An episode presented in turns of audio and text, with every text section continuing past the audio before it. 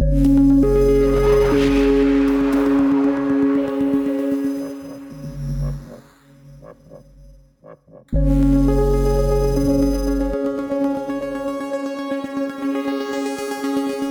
lidí kolem mě zažívá klimatický žal. A já jsem vůbec ale nevěděla, co ty lidi říkají. Oni se bavili o klimatické krizi, ale já jsem vlastně ani nevěděla, co je klimatická krize. To bylo strašně vtipný. Často dostávám ten argument, že o tom nic nevím, přičemž strávím hodiny času týdně o tom, abych o tom sama věděla. Když o tom můžu mluvit, tak asi o tom potřebuju něco zjistit, musím se bavit s těma lidma. Je to depresivní, úzkostný a vlastně to nevyvolává moc pozitivních emocí. Ahoj a hezký den, posloucháte podcast Týdeníku Respekt a zdraví vás Hana Řičicová. Nedávno jsme s kolegyní Andreou Procházkovou odstartovali nepravidelnou sérii profilových rozhovorů, kde se bavíme s osobnostmi, které nás zaujaly. Další z nich je Klára Bělíčková, mluvčí hnutí studentů a studentek Fridays for Future a klimatická aktivistka. Na jaký svět se připravuje? Změnilo nějak vědomí konečnosti a vnímání urgence klimatické krize její přístup k vlastní budoucnosti? A proč je pro Fridays for Future důležité, že je hnutí zcela nehierarchické?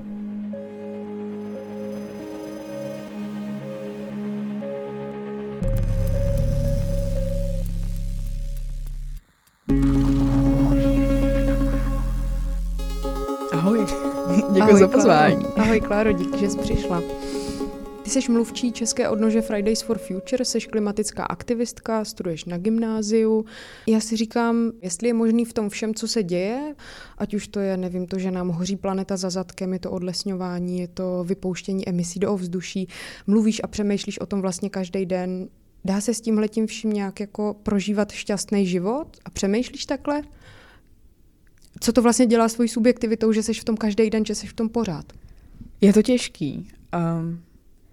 Mnoho lidí kolem mě zažívá klimatický žal a nejsem od něj daleko často, ale možná jsem si udělala nějakou bariéru, která ho nějakým způsobem odbourává. Ale je to, je to těžký, protože na klimatickou krizi jsou navázané další problémy společnosti, ať už to, jaký máme postavení jako queer lidi nebo jako ženy. A to se tam všechno promítá, takže je to těžký, ale ta komunita je skvělá, takže si to užívám s tou komunitou aktivistů, aktivistek. A myslím, že to je šťastný život. A když třeba se podíváme na to, jaká je tvoje zkušenost, vlastně jaká je tvoje každodennost, jaká je tvoje zkušenost s nějakým vědomím té konečnosti. To, co jsem vlastně říkala před chvílí, jakože se zkrátka každodenně setkáváš jako s tím, že někomu vysvětluješ, jako že je fakt něco blbě a že nemáme zas tak moc času, aby to blbě nebylo. Jaký to vlastně je jako s tím, s tím nějak jako každý den pracovat, každý den s tím nějak žít? Je to složitý, je to depresivní, úzkostný a vlastně to nevyvolává moc pozitivních emocí v lidech nebo v té bublině, protože vy sami se musíte přesvědčit o tom, že je nějaká naděje, i když ji jako často sami necítíte. Děláte komunikační strategie a furt musíte motivovat lidi, aby se nezavřeli, aby jako nedělali zmrzlýho brouka. A musíte ale motivovat sám sebe, že vy sám věříte v to, že s tím ještě něco můžeme dělat, což je těžký, ale i malý kroky, nebo když za mnou někdo přijde a a jako mluví o tom, jaký malý kroky ve svém osobním životě dělá, tak mi to furt dává nějakou naději. A, ale myslím si, že a třeba teď vznikají skvělý projekty na pomoc aktivistům a aktivistkám, konkrétně s klimatickým žalem. A myslím, že to jsou skvělý projekty, protože nějaká terapie je i, i v té společenské angažovanosti důležitá, takže jsem ráda, že to vzniká. A když mluvíš o tom, že ti hodně třeba v tvý každodennosti pomáhá právě ta komunita a můžete se nějak vzájemně podporovat, můžeš o tom třeba říct něco víc? Konkrétně Fridays for Future, a tak jsou jenom studenti a studentky, kteří jsou vlastně úplně obyčejní studenti a studentky, kohokoliv potkáme na chodbách, jsme to my. Celou tu organizaci tvoříme sami, takže vytváříme tu strukturu, děláme mluvčení a když už potřebujeme pomoc, tak samozřejmě chodíme za odborníky, odbornicemi a experty, ale jinak si všechno děláme sami a přišli jsme na skvělý pojem, což je gamifikace, takže se do hodně věcí snažíme dát hru, aby to nebylo nějaká kancelářská práce, kterou děláme, ale aby nás to bavilo, aby i ten aktivismus, který je často jako složitý, tak se do ní snažíme dávat nějaký pozitivní věci a i když se často na kolech hádáme nebo máme facilitovanou debatu, která je jako hodně vyostřená, tak vždycky na konci si dáme nějakou hru nebo si dáme nějaký kolečko, jak se cítíme. A vlastně jsou to lidi, se kterými neděláme jenom tu práci, ten samotný aktivismus, ale jsou to lidi, se kterými se vídáme každý den, ať už ve škole, na jiných kroužkách, nebo spolu jen tak trávíme čas. Protože to, co si představuju, že děláš jako mluvčí Fridays for Future, jako mluvčí jedný z nejvýraznějších vlastně organizací, která se nějakým způsobem snaží zasazovat o osvětu stran klimatu, dejme tomu, ale zároveň taky musíš komunikovat s politikama a političkama, lobuješ za vaše myšlenky a za vaše postoje s různýma velkýma organizacema a tak, jako, jak vlastně se to dá dělat dlouho a jakým se to dá dělat způsobem, aby se, já nevím, v osmnácti nevyhořela. To je dobrý otazník i pro mě a hodně, hodně lidí uh, si musí dát pauzu.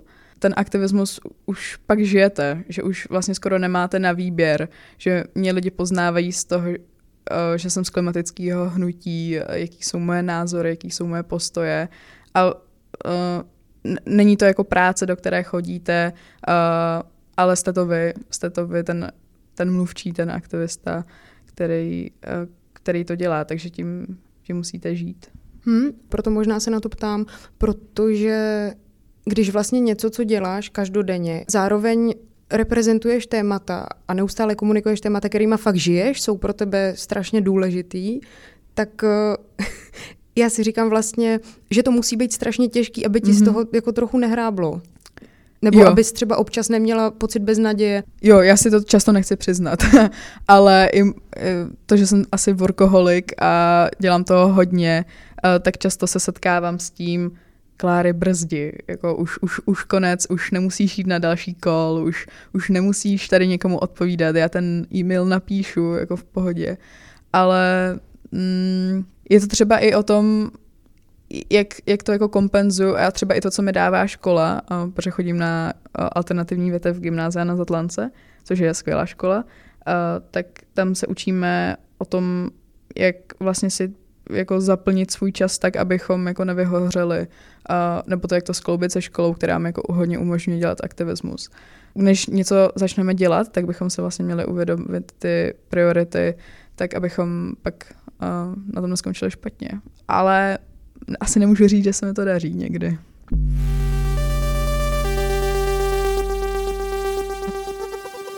Mluvila jsi třeba o klimatickém žalu, který některé tvoje kolegyně a tvoji kolegové z hnutí třeba můžou pocitovat. Co se s tím vlastně dá třeba dělat podle tebe, nebo co s tím třeba děláte? Um, Protože to je určitě něco, mm-hmm. co v dnešní době řeší hrozně moc lidí a vím, že před pár lety třeba v Praze a v Čechách se na... Na tenhle ten konkrétní problém třeba specializovala jenom jedna jediná terapeutka. Mm-hmm, jo, je to tak, je to tak. Uh, a často to jsou ještě terapeuti a terapeutky, kteří jsou hodně vytížení, takže uh, a často, když jdete k terapeutovi a říkáte mu, že máte klimatický žal, tak se vám ještě vysmějou a třeba zpochybňují existenci klimatické krize, takže... Um, a setkala se s tím, nebo setkáváš se s tím, že třeba to ještě někdo zpochybňuje? Jo, stále. A mívá třeba někdo, vím, že se zeptám jako asi trochu blbě, nebo trošku uh, mimo, ale mívá třeba někdo nějaký relevantní argumenty, že si třeba řekneš, hm, tak takhle jsem nad tím jako fakt nepřemýšlela? Občas se mi stane, že uh, protože ty argumenty, které vyvracíme, tak je čtu stále dokola. Je to o tom, že uh, tahle zima třeba je studená, nebo tohle léto naopak není tak teplý. A jsou to jako relevantní argumenty, které ale těm lidem musíme vysvětlit, protože to je o té edukaci, je to o tom, aby to všichni chápali, protože nemůžeme někomu něco říkat uh, a, a nakazovat, což samozřejmě ani nechceme. Uh, ale musí se ty lidi vlastně taky tím žít a pochopit to. A někdy se mi stane, že čtu třeba nějaký status a říkám si, jo, jak to jako je a spíš to jsou ale už faktické věci, čísla, složitý výpočty, uh, takže většinou jdu za někým, kdo tomu hodně rozumí, třeba za Ondrášem Přibylou, uh, za Jankem Rovenským nebo lidma, co už se v tom pohybujou hodně dlouho a um, nějak to probereme a vlastně jako pochopím, proč se tam ten člověk třeba sekl o několik nul A je to vlastně asi spíš to, že třeba někdy nedávám matiku nebo tak. Ale pojďme zpátky k tomu klimatickému žalu. Co třeba s tím děláš nebo děláte, co s tím dělají lidi, kteří vlastně tomuhle tomu tématu jsou denně vystavovaný? Mm-hmm. Já si myslím, že je hodně důležitý trošku zbrzdit, protože když máte klimatický žal, může, můžou se stát dvě takový dva scénáře a to je buď, že děláte a pak hodně, hodně aktivismu a vlastně celý ten svůj klimatický žal si kompenzujete tím, že naopak děláte hodně pro to, abyste vlastně zachránili svět, anebo naopak se od toho úplně odříznete a nechcete jako nic vidět, už nechcete nic řešit. A myslím si, že je tam dobrý nějaký, kom, nějaký kompromis a je to zase sdílení s dalšími lidmi. Cítím klimatický žal, není mi z toho úplně dobře, když řešíme tyhle témata, když se bavíme o uhlí, když se bavíme o umírajících zvířatech. Necítím se fajn a třeba mám příznaky klimatického žalu, když takhle zní jako zvláštně. A jak bys to třeba popsala, příznaky klimatického mm, žalu? Je to úzkost. Vlastně, že máte pocit, že už nic nebude, nebo že se to dotýká lidí, na kterým vás záleží, ať už to jsou jako lidi úplně na druhé uh, straně světa nebo vaši blízcí. Je to jako ten pocit, že už s tím nemůžete nic dělat a že vlastně vidíte, jak ostatní lidi se to nezajímají, jak jim je to úplně jedno, ale jako každým dnem tomu přispívají a vy se jim vlastně snažíte říct, že by se mohli zamýšlet trošku jinak, ale oni jako vás neposlouchají a dává vás to vlastně do pocitu bezmoci. Takže to takovej cyklus úzkosti a bezmoci. A vlastně to je strašně moc jiná nějaká žitá zkušenost, než mají třeba lidi, kterým bylo plus minus dvacet před dvaceti lety, kterým bylo plus minus dvacet před čtyřiceti lety. Mm-hmm. Tak si říkám, jak vlastně moc jako jiný je tvůj pocit v dospívání, než třeba pocit v dospívání byl v našich rodičů a podobně. Um, asi vidím největší rozdíl vlastně to, jak na to třeba pohlížejí generace mých rodičů a já, a už třeba i konkrétně s klimatickým žalem, uh, že vlastně my jsme furt studenti. A ještě ke všemu, když už nás někdo, uh, no, když už někdo bere klimatickou krizi vážně, tak často nebere vážně nás jako děti. Nemáte žádné zkušenosti, uh, třeba Havlíček nám kdysi řekl, že by nám dal facku. Vlastně se ještě o něco snažíte, ale ještě jste vlastně schazovaní za to, kým jste a vlastně často se z toho nemůžete vykopat. A vytáčí tě tady tyhle ty v úvozovkách argumenty a tady tenhle ten celý diskurs vlastně, že někdo z pozice, že je starší, mm-hmm. ti chce dokázat, že o tom ví víc než ty? Jo, vytáčí, protože uh, často dostávám ten argument, že o tom nic nevím, přičemž strávím hodiny času týdně o tom, abych o tom sama věděla. Když o tom můžu mluvit, tak si o tom potřebuju něco zjistit, musím se bavit s těma lidma. A vlastně tolik přednášek, který teď já můžu říkat, tak jsem někde musela získat. A je to o dlouhých jako hodinách studia a vlastně fungování a práce. A když vlastně dostanu, že mm, jo, vy se jenom jdete ulít ze školy, tak ta stávka už jenom jako poslední třešnička toho aktivismu, který děláme. A té práce zatím je strašně moc, kterou ty lidi nevidí, takže mě to často jako mrzí a uh, dotýká se mě to ještě, když to jsou lidi, který znám osobně.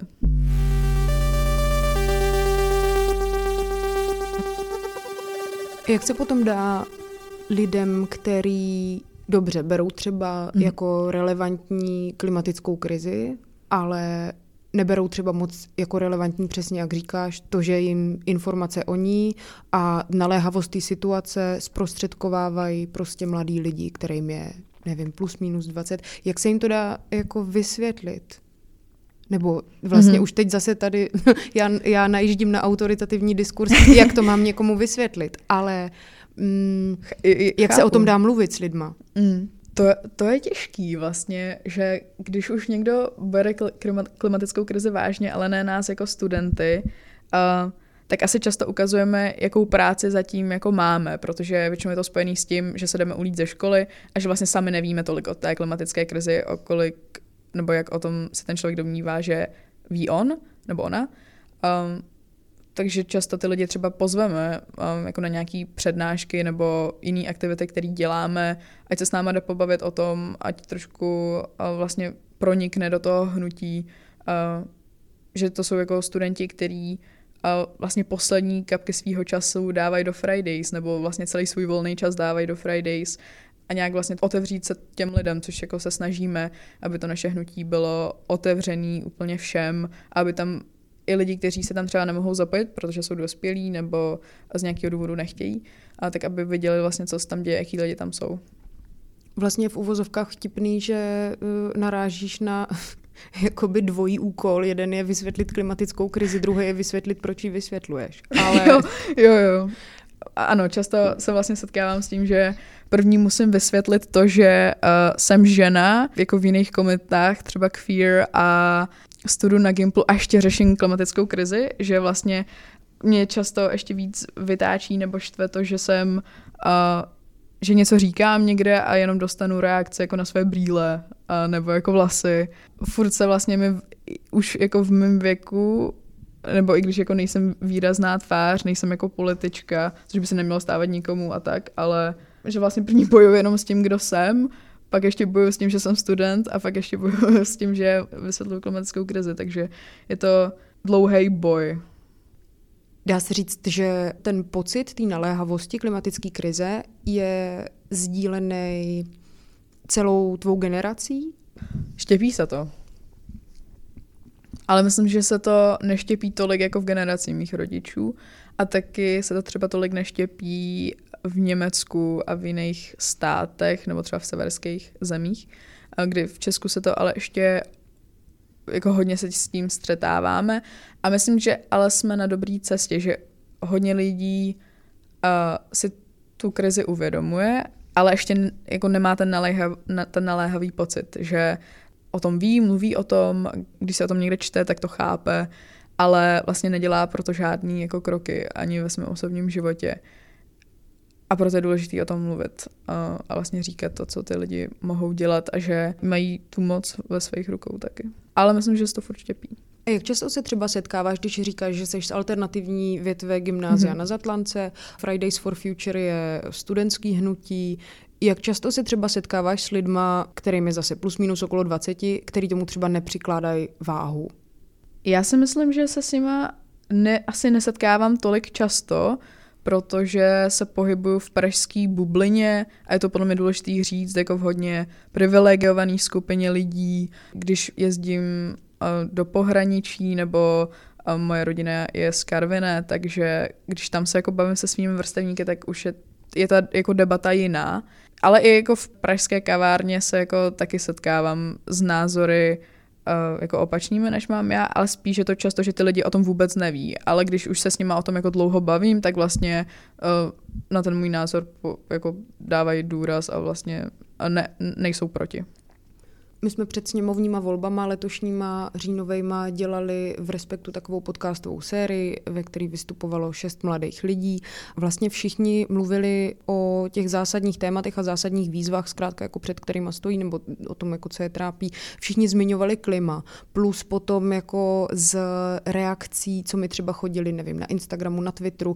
Spousta mladých lidí taky zmiňovala, že se v tom strašně zhlídla, protože prostě přesně klimatická krize je něco, co je trápí. A byli to lidi, ať už jako učňové nebo studenti, studentky gymnázia, zkrátka nedá se říct, že ta skupina by byla úplně homogenní. A mě to vlastně překvapilo, jak moc je to sdílený názor hmm. fakt jako napříč sociálníma skupinama, napříč sociálníma bublinama a podobně.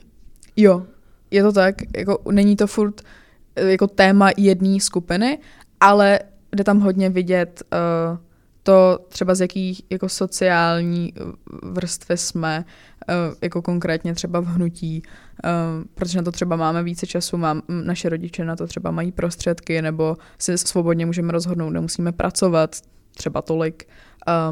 Takže třeba často lidi o tom ví, ale když už chtějí něco dělat, tak na to nemají kapacitu.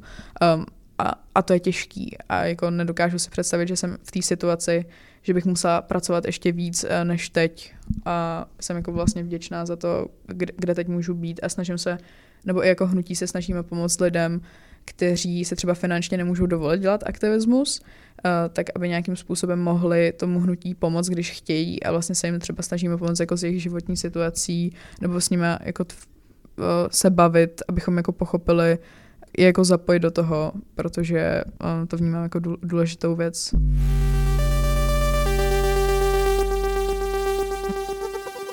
Já jsem někdy četla nebo slyšela, že ty jsi vlastně k tomu dostala docela náhodou, že jsi chtěla zakládat nějakou zero waste organizaci, tak mě zajímá, jak jsi vlastně od brček dostala až k analýze fosilních paliv. Nebo k systémové změně. Vlastně pro mě to taky byl tak jako náhlej přechod, že jsem to sama nechápala moc. A musím říct, že a mrzí mě to, že vlastně teď už se tak moc hrabu v analýzách a přestřelkách argumentačních a v lobbingu, že často jako zapomínám na ty svoje krásné a jednoduché jako ideje o bezbrčkových a bezplastových světech. Ale vlastně ten přechod byl takovej, že ano, opravdu jsem si chtěla s mý kamarádkou Stelou Joudel, která je taky jedna z našich mluvčí, založit takovou malou organizaci na to, aby se neznečišťovaly oceány. A pak jsme ale zjistili, že nám ani není patnáct, že nám ani není osmnáct, že nemáme sídlo, že nemáme finance, že nemáme pět členů. A tak jsme jako hledali jiné organizace a našli jsme Fridays. Tak jsme napsali na Instagram do takových těch okýnek a oni nám řekli, přijďte na soustředění do Prahy, takže v září dva tisíce devatenáct jsme, což už jsme třeba dva měsíce byli na takovém komunikačním kanále, na kterém fungujeme, tak nám řekli, jo, jo, přejďte do Prahy na soustředění a my vás zapojíme do hnutí. A teď jsme se hned účastnili nějakého panelu a facilitovaných debat o, o tom, co budeme dělat v následujícím roce ze strategie, což to hnutí ještě nemělo žádnou strukturu. A já jsem vůbec ale nevěděla, co ty lidi říkají. Oni se bavili o klimatické krizi, ale já jsem vlastně ani nevěděla, co je klimatická krize. To bylo strašně vtipný a nejvíc na tom soustředění mě zarazilo to, že tam jeden uh, kluk přinesl rohlíky v plastovém pytlíku. A já jsem byla jako, ne, ne, ne, ne, to není pravda, že klimatičtí aktivisté používají plastové pytlíky, ale mezi tím se tam bavili prostě o energetickém mixu a já jsem netušila v, vůbec. To. Já myslím, že to má furt hodně lidí, že neví o tom tématu vůbec nic, že se ho jako neuvědomí, i když se třeba uvědomují témata paralelně na to napojené, jako uh, znečišťování nebo třeba fast fashion a tak. A z jakého vlastně pocházíš prostředí? Řešili jste třeba tohleto v rodině, nebo? Ne. To je docela zajímavá věc, protože uh, jako téma environmentaliky a klimatu jsem do naší rodiny přinesla já, a úplně poprvé respektive umírající medvědi, to byla taková přednáška, tak tu přinesli na osmiletém Gimplu, na který jsem chodila předtím. A byla tam prostě přednáška o tom, jak tají ledovce a mě to nějak jako nadchlo a začala jsem vlastně o tom uvažovat, jako co to znamená.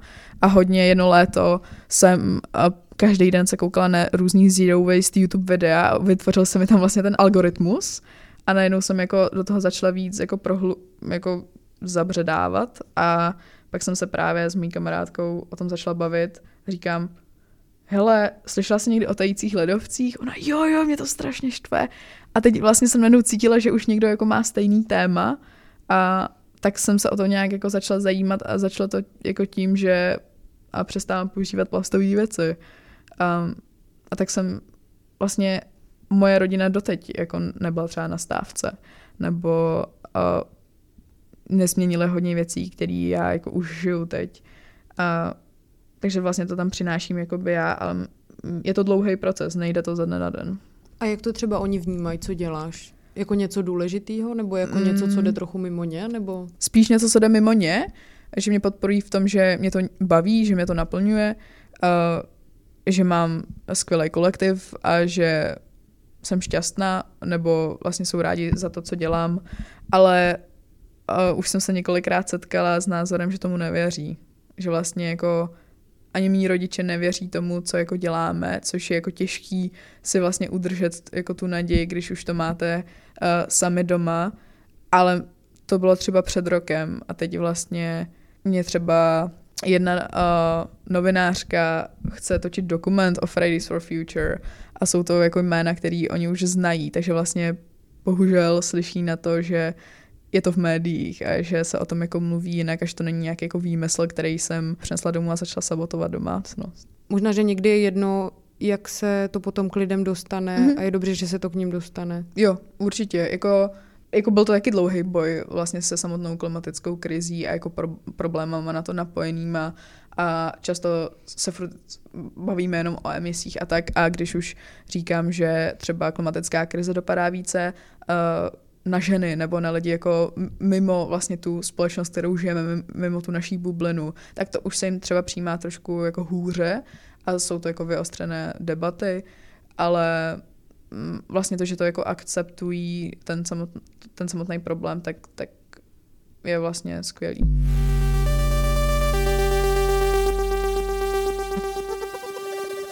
A změnilo třeba to, že se začala angažovat? To, jak přemýšlíš vlastně nad svým životem, nad svou budoucností, jakože jak vnímáš svoje směřování do budoucna, myslím tím, jako ať už jde, já nevím, o zakládání rodiny, o studování konkrétního oboru, o volbu práce, o volbu, zkrátka vlastně všeho. Jo, rozhodně.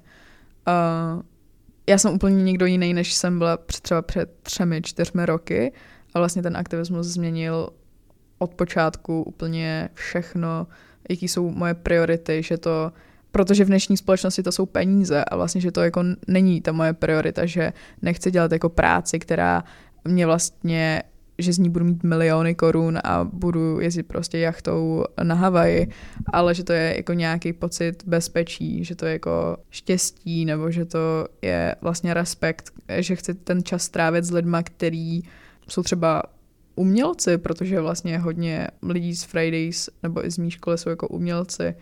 A mě to jako fascinovalo, protože jsem nikdy nebyla umělcem, že jsem spíš byla sportovní typ a tak nějak jako jsem dostala úplně novou filozofii do toho života a třeba zároveň uh, se víc zajímám jako o žurnalistiku nebo o témata, který uh, už do nich mám jiný průnik, když se s těmi novináři vlastně stýkám, bavím se s nimi, uh, oni se baví se mnou. Už jako tam mám jiný průnik, že i vlastně novinařina, která je jako téma, který se často bere jako úplně basic, nebo jako něco, že jasně, že Č T dvacet čtyři prostě napíše tohle, jasně, že tyhle napíšou tohle, ale vlastně kolik práce jako zatím je a vlastně kolik i jako třeba jako jednoduchý je tam udělat jako chybu. Úplně mám jako vlastně průnik do, do, jiných, do jiných témat. A je to Je, je to fascinující. A kam bys směřovala, kdybys nezačala dělat aktivismus? Můj jako dlouholetý cíl bylo být atletkou, protože jsem dělala desetiboj, ale pak vlastně jsem neměla moc jako žádnou ideu. Vlastně dlouho jsem třeba chtěla jít na práva, ale to, to mi bylo vlastně ještě málo, takže jsem moc, moc nevěděla, co teď. A teď už jsou asi jiný jako oblasti. Mně se vlastně docela líbilo, předtím, než jsme začali nahrávat, tak si říkala, že to, že studuješ na alternativním gymnáziu, tak znamená i mimo jiné, že třeba učitelé a učitelky ke studentstvu přistupují nehierarchicky, nebo že to je oboustranně nehierarchický mm-hmm. systém. A vlastně i Fridays fungují nehierarchicky. Taky si mluvila mimo jiné o tom, že vlastně i během pandemie jste vlastně zlepšili struktury, jste zlepšili vlastně vůbec fungování té organizace. Myslíš si třeba, že z toho nějakým způsobem těžíš? Jo, určitě jo.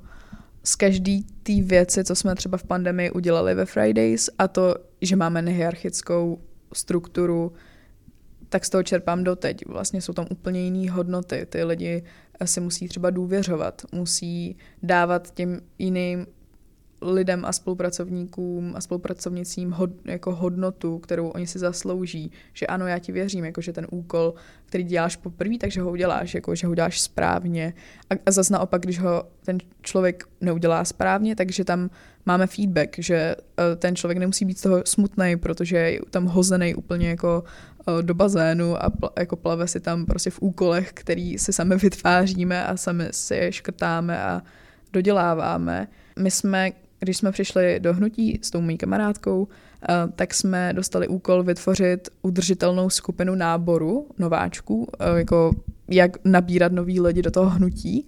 Pracovali jsme na tom rok. Vlastně z tohohle čerpám úplně doteď. A ten nábor funguje každý den od té doby doteď. A už tam protočilo tolik lidí, že já tomu jako doteď jako nedokážu tomu vlastně moc uvěřit, že my jsme jako studenti jsme chodili po Greenpeace, chodili jsme do jiných hnutí, do jiných organizacích a ptali jsme se na to, jak nabíráte nový lidi, jak fungujete s dobrovolníkama.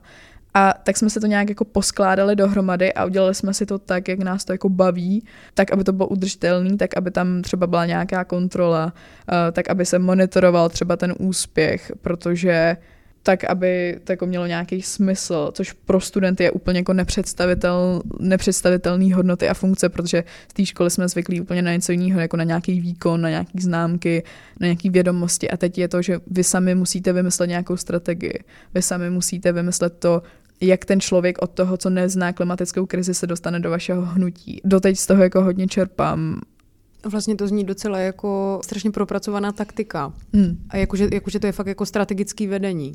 Jo, ten nábor nováčků, když vznikal, tak dal strukturu celému tomu hnutí, protože jsme tam vymysleli hodnoty nebo funkce, které jsme nikde neznali. Úplně jsme se jako vycucali z prstu a řekli jako jsme, třeba? jako třeba bořek stavitel nebo damage control, což jsou pojmy, které jsme si jako sami vymysleli, ale je to, že uh, jsou taky jako tři, tři bublinky, jsou jako nabírači, kteří na, vyloženě nabírají ty samotný lidi, že si s nima píšou na Instagramu, na e-mail, chodí na tříhodinovky, což je taky pojem, který jsme si vymysleli jako takový tříhodinový kafíčka nebo sezení v parku, kdy se s nima ty nabírači a nabíračky baví.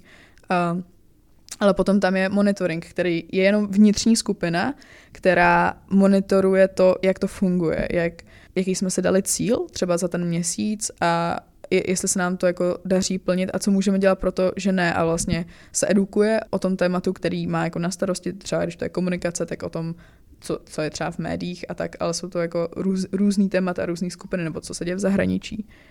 A potom tam je ta damage control. A to jsou zase lidi, kteří mají jenom na starosti jako tu funkci, že když se něco pokazí, nebo když někdo vypadne, protože úplně na každém odejít z toho hnutí, tam vás nic nedrží, tam jste jako vy, vy sám úplně doprovolně, takže když někdo vypadne nebo nestíhá nebo uh, se něco bortí v jejím životě, tak tenhle člověk ví, jak to třeba udělat, nebo jak to přebrat za něj, nebo jak mu pomoct, nebo se to jako připojí, nebo kontroluje třeba jenom nějaký deadline, který jsme se jako stanovili a vlastně z téhle struktury, která, o které se dá mluvit hodiny, protože my jsme měli už i několik přednášek o tom, jak, to, jak ta struktura funguje, že z toho jako čerp, čerpáme, čerpáme doteď a je to jako udržitelná autonomní skupina. No.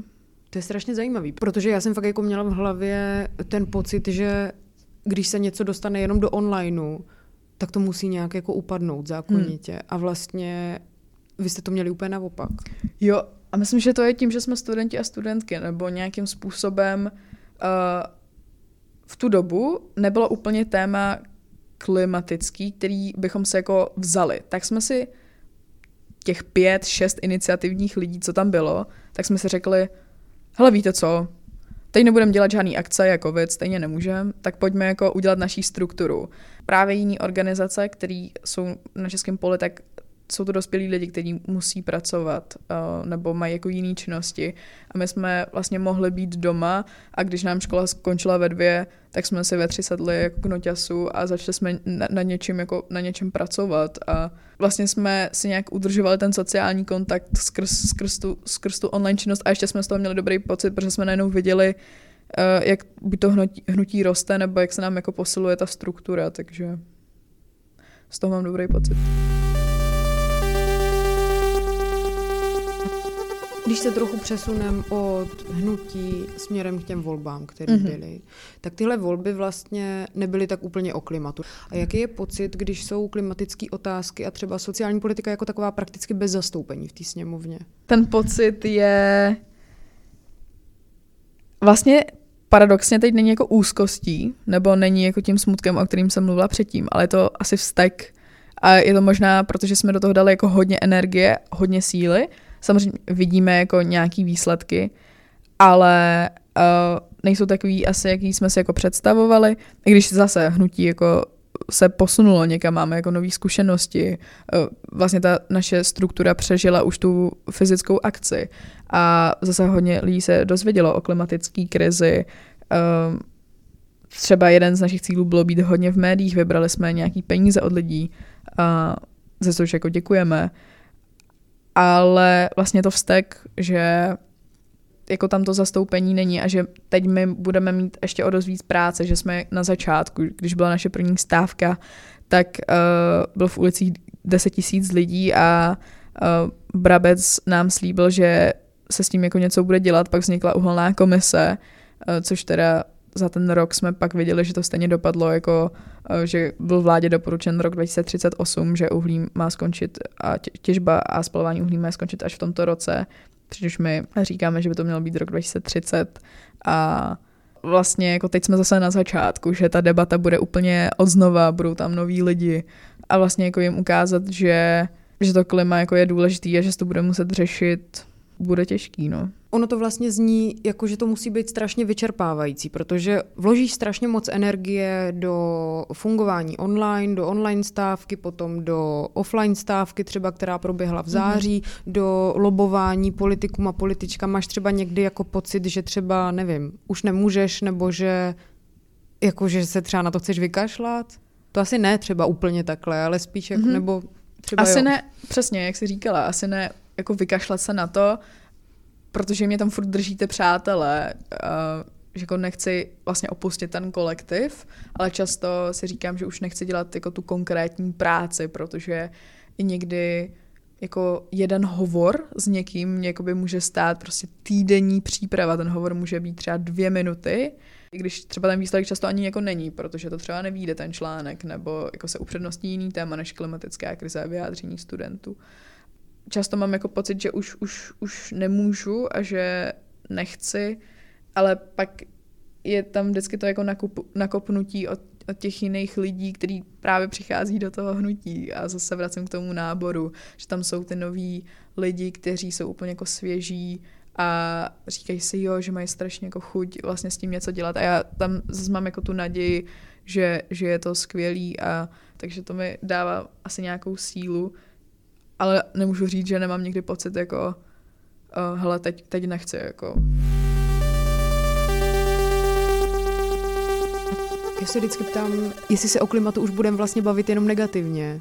A nebo jestli je to teda jako jenom hrozba, hmm. nebo jestli je to i příležitost. A tady na tohleto krize jako příležitost jsem jako strašně už vysazená, fakt se mi to nelíbí, zejména v kontextu s pandemí, která odhalila spoustu problémů ve společnosti a tak dál. Ale když spolu o tom mluvíme, tak to nevypadá, že bys nad tím smýšlela jenom negativně. Hmm.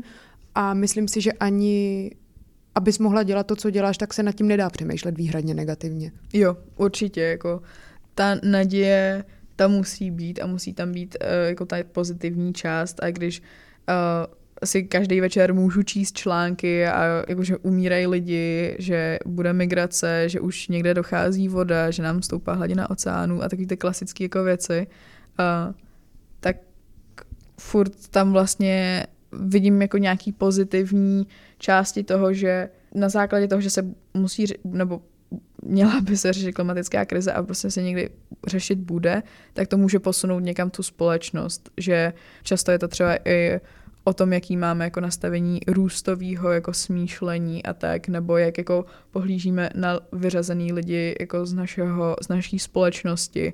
A i kdybychom vlastně nesnižovali emise nebo neřešili ty technické věci, energetický mix a tak, tak furt tu jsou jako věci, které budeme muset řešit v té společnosti, že když už se to začne, začne dít, přičemž my ve střední Evropě jsme na tom relativně furt dobře, jako my, nás tu nezaplaví voda, my tu možná budeme jako mít větší výkyvy počasí ze začátku, dotkne se to lidí jako třeba v Asii nebo v Indonésii, ale třeba už budeme jako vlastně budeme budovat nějakou společnost novou, protože ta klimatická krize jako ovlivní hodně nastavení té mysli, jako vnímáme třeba spotřebu, nebo jaký jsou vlastně naše priority v životě. Hmm, ty vlastně už o tom teď trochu mluvíš, ale mě by vlastně stejně nakonec zajímalo, jak si, jestli si vlastně nějak definuješ nějaký výzvy, před kterýma teď mm-hmm. jako člověk i jako mluvčí Fridays a členka Fridays vlastně stojíš. A jestli to je vůbec oddělitelný.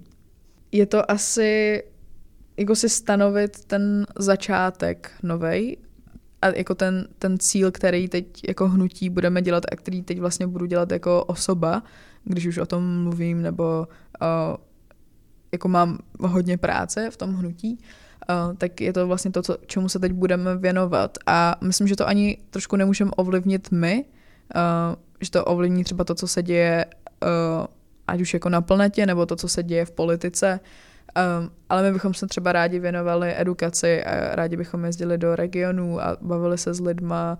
A... No, protože to je vlastně mm. přesně to, co už jsi zmiňovala před chvílí, jo. Že v nějaký, dejme tomu, pražský bublině nebo středočeský bublině nebo v bublině lidí, kteří si to takzvaně můžou dovolit, ty klimatické otázky představují problém a věnovat se jim prostě jo. je něco automatického. Ale jak to je třeba, když vyjedete přesně jako do nějakých uhelných regionů nebo tak?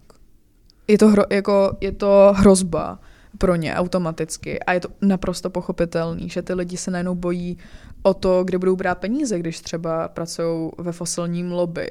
A teď, když už ani nevidíme snahu o toho státu, aby třeba připravila, protože uhelná komise a konec uhlí není jenom o tom, že budeme snižovat emise, je to o tom, kde budou ty lidi v tom, jako z fosilního průmyslu, kde, kam se budou rekvalifikovat, kde na to vezmou peníze, jaký bude ten jako přechod, bude to, že ty elektrárny budeme zavírat uh, každý rok jako jinou, nebo najednou prostě v jednom roce, v roce dva tisíce dvacet osm zavřeme všechny, protože to by byl velký náraz. Takže vlastně, když už přijíždíme do toho uhelného regionu, tak je to, je to obava z toho, že ty lidi už nemají jako kde žít a nemají vlastně ten smysl a i když, i kdyby třeba uh, vlastně úplně chtěli s klimatickou krizí udělat, jako ji úplně zničit, a aby tu nebyla, tak vlastně furt to zasahuje do jejich osobního života. A když ještě ani nemají prostředky pro to, aby se o tom s nimi někdo bavil, aby tam byla ta edukace, tak je to pro ně jako stresující. Jakože mají třeba pocit, že kdyby na to nějakým způsobem přistoupili, tak si pod sebou řežou větev, jo. protože přicházejí o zaměstnání v tu chvíli a třeba celá jejich rodina, protože tohle to je to, co se v tom regionu dělá primárně. Přesně. Hmm. Nebo často tam jsou spojený obavy s tím, jako jaký budeme mít životní styl, který vlastně nezapadá úplně jako do toho jejich standardu a třeba mají pocit, že se budou věci jako enormním způsobem zdražovat a, a že vlastně když třeba budou muset přecházet na zelenou energetiku, že to pro ně bude takový jako zásah, že to nedokážou vlastně často a nejvíce finančně jako zvládnout, nebo se třeba mají obavu z těch lidí, kteří uvažují zeleně, jako, že mají obavu, že to vlastně zasáhne do, do jiných jako témat, který se vůbec netýkají klimatické krize a, a že to bude jako zasahovat do nějaký třeba demokracie nebo jako nějakých systémů. A je to úplně jako opodstatnitelný a je to jako pochopitelný, že ten strach mají. A proto bychom se jako s nimi měli vlastně nezapomínat na ně, jakože i když kdykoliv se vlastně čtu něco, když už něco čtu o klimatu, bohužel, tak uh, jako v, v tom českém kon- kontextu, myslím, tak jako na lidi z regionů vlastně jsem jako neviděla moc vyjádření od nich, nebo jako a když už, tak to bylo tak vlastně negativně jako postavený proti třeba aktivistům, že to vlastně byl zase ten druhý pol a nebyl tam jako nějaký průnik. No a jak se dá jako tahle ta propast vlastně překonat? Jako jasně, tak tím, že tam budete jezdit a budete se bavit s lidma a budete spolu komunikovat, oni vám budou říkat o tom, z čeho mají strach nebo čemu třeba nevěřejí, co potřebujou nějak, nevím, se líp dozvědět. Mm-hmm. Vy se budete snažit to komunikovat? Myslím si, že tam nehrajeme roli jenom my, jako my jsme ti, co vlastně přináší to téma mm-hmm. a třeba navrhujou nějaké řešení. Ne, to určitě, ale tím nechci říct, jako, že jo, jo, ta odpovědnost je jenom na vás. Jasně, určitě. A teď to bude hodně důležitý i s novou vládou, jaká bude třeba důvěra v instituce. Mm-hmm. Protože když už ty instituce budou muset jako dělat konkrétní kroky, tak je důležitý, aby ty lidi jako v to věřili, nebo aby tam měli nějakou důvěru, nebo aby to téma bylo jako vlastně komunikovaný pozitivně obecně, protože když třeba náš budoucí premiér bude jako zpochybňovat to, že klimatickou krizi způsobuje člověk, tak už najednou se to dotkne i té pražské smetánky. Hmm, a jak se ale tomu dá jako no. čelit vlastně? Nebo jak se to dá komunikovat? To je těžký. A ráda bych vlastně tu odpověď věděla. Jako je asi několik možností, jako obecně aktivistických. A to je buď, že to přijde z dola, že vlastně třeba i budoucí premiér nebo nějaký představitelé vlády můžou změnit ten názor a budou na to pohlížet jinak. A nebo to vlastně přijde jako od nich nějakým způsobem, že i když třeba to sami nebudou brát jako tak prioritní téma, nebo to i budou zpochybňovat, tak vlastně na to budou nějakým způsobem se připravovat, protože je třeba pro ně priorita Uh, nějaká jako ekonomika a třeba z ekonomického hlediska se uhlí prostě vyplácet nebude. Takže to zase můžu komunikovat jako z té jiné stránky. Ale vlastně nevím, jak úplně docílit toho, aby ty lidi vlastně ten strach jako neměli, aby to bylo jako úplně ideální. Myslím, že to prostě ideální nejde teď už hmm. v té situaci, ve které jsme. Tak díky. Já děkuji za pozvání. To byla Klára Bělíčková, mluvčí studentské organizace Fridays for Future. Těším se příště. Hana Řičicová.